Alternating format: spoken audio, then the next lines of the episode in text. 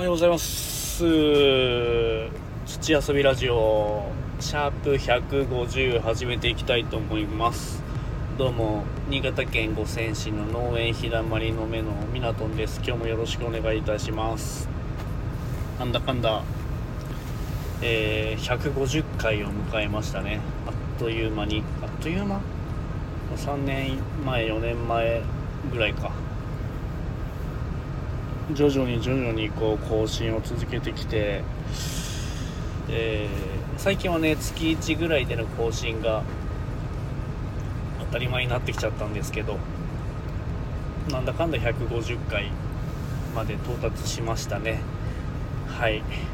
まあ自分のペースでぼちぼちと、ま継続できていけたらなと思います。一応次の目標は200回まで継続っていうことでねこう身近な目標からどんどん立てていこうかなと思います。本当にあの週1とか週2とかね各週とかじゃないんでで何曜日に更新とかっていうこう決まりもね決めてなくて本当に自分のペースでやらせていただいている本当に放送なんで、えー、のんびりと付き合っていただけるとすごく嬉しいです。はい。今日はえー、まあ、田んぼがねそろそろねもう収穫時を迎えるっていうことで。でここ最近もずっとね雨も降らず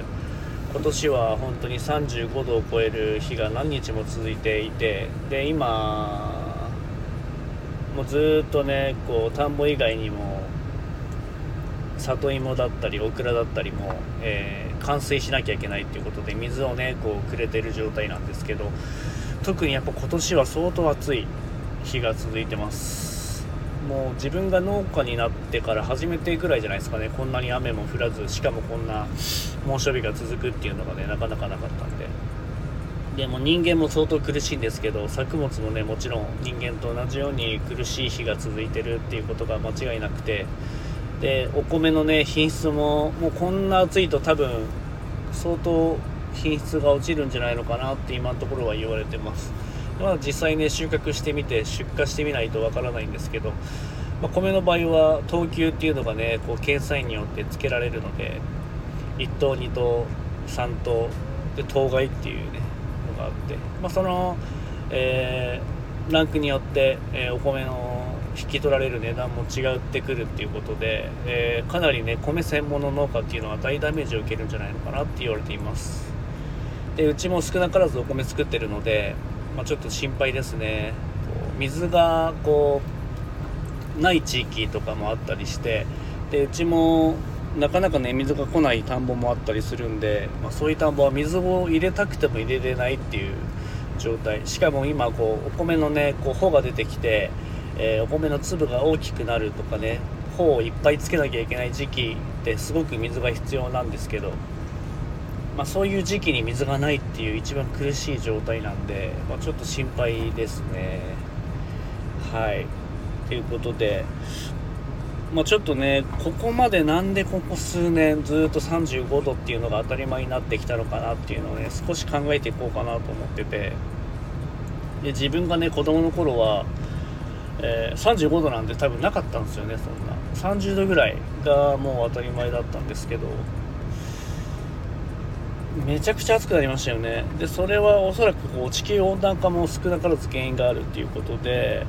えー、そもそもこう地球温暖化って何なのっていうのをね言葉はよく聞いたことはあるんだけど実際にこう具体的にどういうことなのかっていうのを意外と知らなかったりするんでそこも踏まえてちょっとね、えー、勉強していこうかなと思ってます、はい、でまずね地球温暖化っていう言葉聞いたことあると思うんですけど簡単に言うと地球が暖かくなっていくっていうことを言うんですけどで地球が暖かくなると寒い冬がなくなって嬉しいなんて思ったりするかもしれないんだけど地球がどんどんね暖かくなっていくと自分たちのね人間の他にたくさんの動物とか植物が、まあ、今までのようにね生きていけなくなっていくことが考えられます。地球が暖かくなる地球温暖化がどうして起こるのかっていうのをねどうすれば地球温暖化を止めることができるのかっていうのを、まあ、ちょっと考えていこうかなっていうふうに思ってます。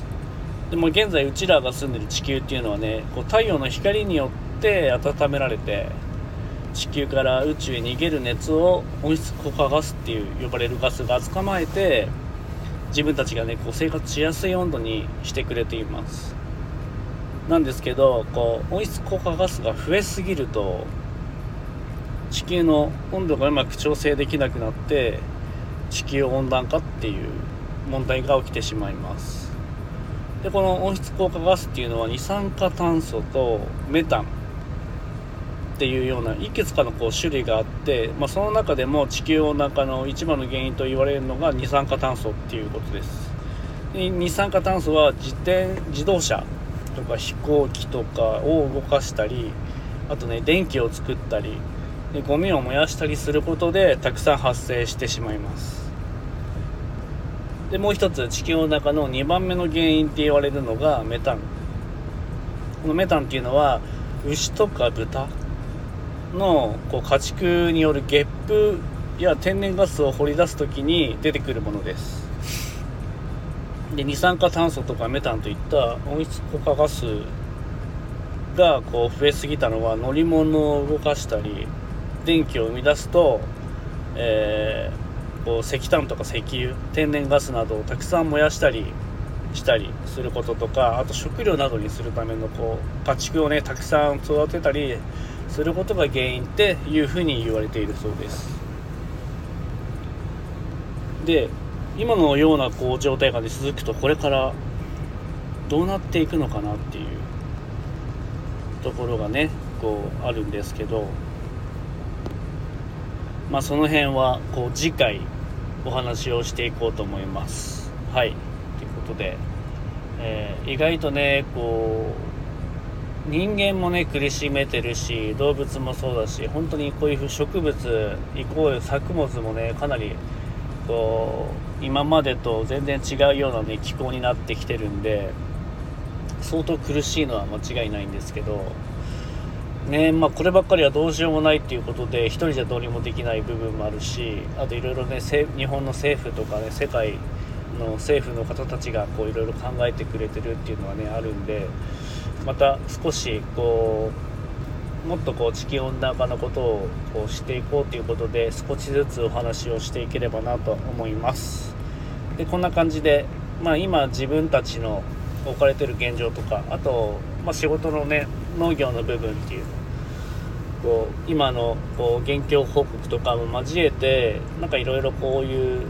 記事とか、えー、少しためになるようなことを少しずつまたこうお話をしていければいいなと思ってます、まあ、ちょうどね150回っていう風に、え、迎えたのでまた少し方向性を変えていければなと思ってます。はい、今まではねこう簡単な現況とかも報告だけとかが当たり前になってきてるんですけど、まあ、そういうのも含めて、えー、また何か違ったこうラジオにもしていこうかなっていうふうにも考えております。はい、ということで、ちょっとね、これからね、歯医者なので、そろそろね、収録を終わりたいと思います。最後まで聞いていただいてありがとうございました。いろいろこう SNS やってますんでよろしければ覗いていただけると嬉しいですはいではではバイビー